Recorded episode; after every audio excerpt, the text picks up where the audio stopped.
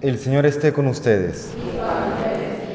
Lectura del Santo Evangelio según San Juan. Al oscurecer, los discípulos de Jesús bajaron al lago, embarcaron y empezaron a atravesar hacia Cafarnaún. Era ya noche cerrada y todavía Jesús no los había alcanzado. Soplaba un viento fuerte y el lago se iba encrespando. Habían remado unos cinco o seis kilómetros cuando vieron a Jesús que se acercaba a la barca, caminando sobre el lago y se asustaron. Pero él les dijo, Soy yo, no temáis. Querían recogerlo a bordo, pero la barca tocó tierra enseguida, en el sitio a donde iban. Palabra del Señor.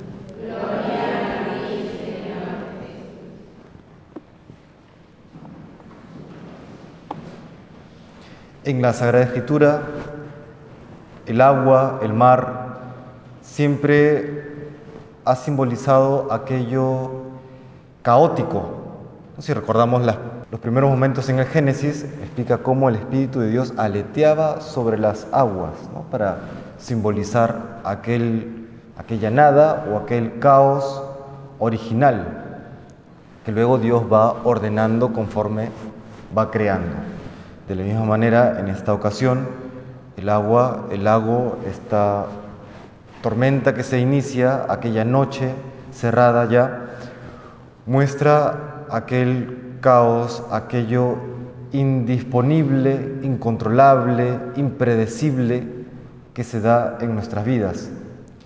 Y en medio de esa situación, que puede ser una situación social a gran escala, global, como también en nuestra propia vida individual, particular, experimentamos ese no tengo control sobre la situación. Todo aquello que pensaba que era sólido de pronto comienza a desplomarse, se derrumba, no hay control y comenzamos a temer.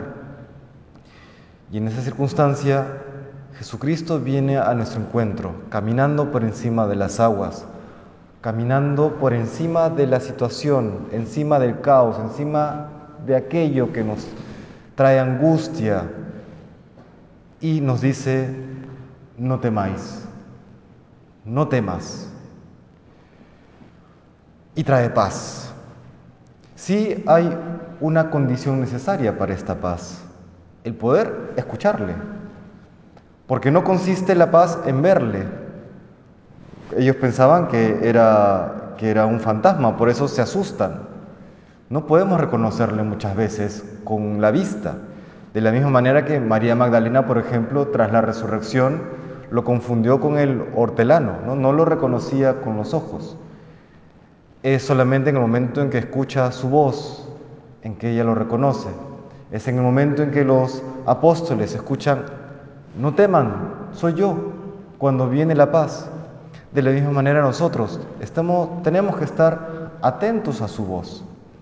Y para esto es indispensable, por supuesto, la oración en actitud de recogimiento, el recurso a la Sagrada Escritura, a su palabra, el estar atentos a aquellas mociones interiores, a sus gracias actuales.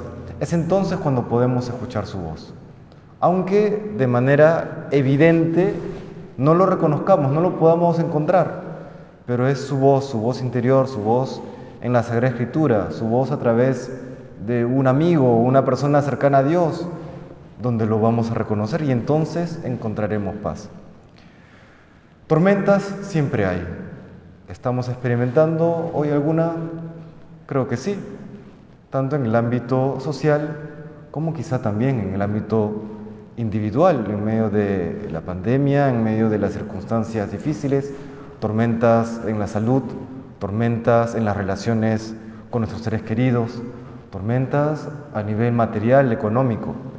Pero recordamos que el Señor siempre viene a nuestro encuentro, pero hay que estar con el corazón atento para poder reconocerle, para que pueda llegar la paz a nuestra vida. Se lo pedimos hoy al Señor, tanto para nosotros como para todas aquellas personas. Y eso es para todos, porque todos necesitamos de Dios.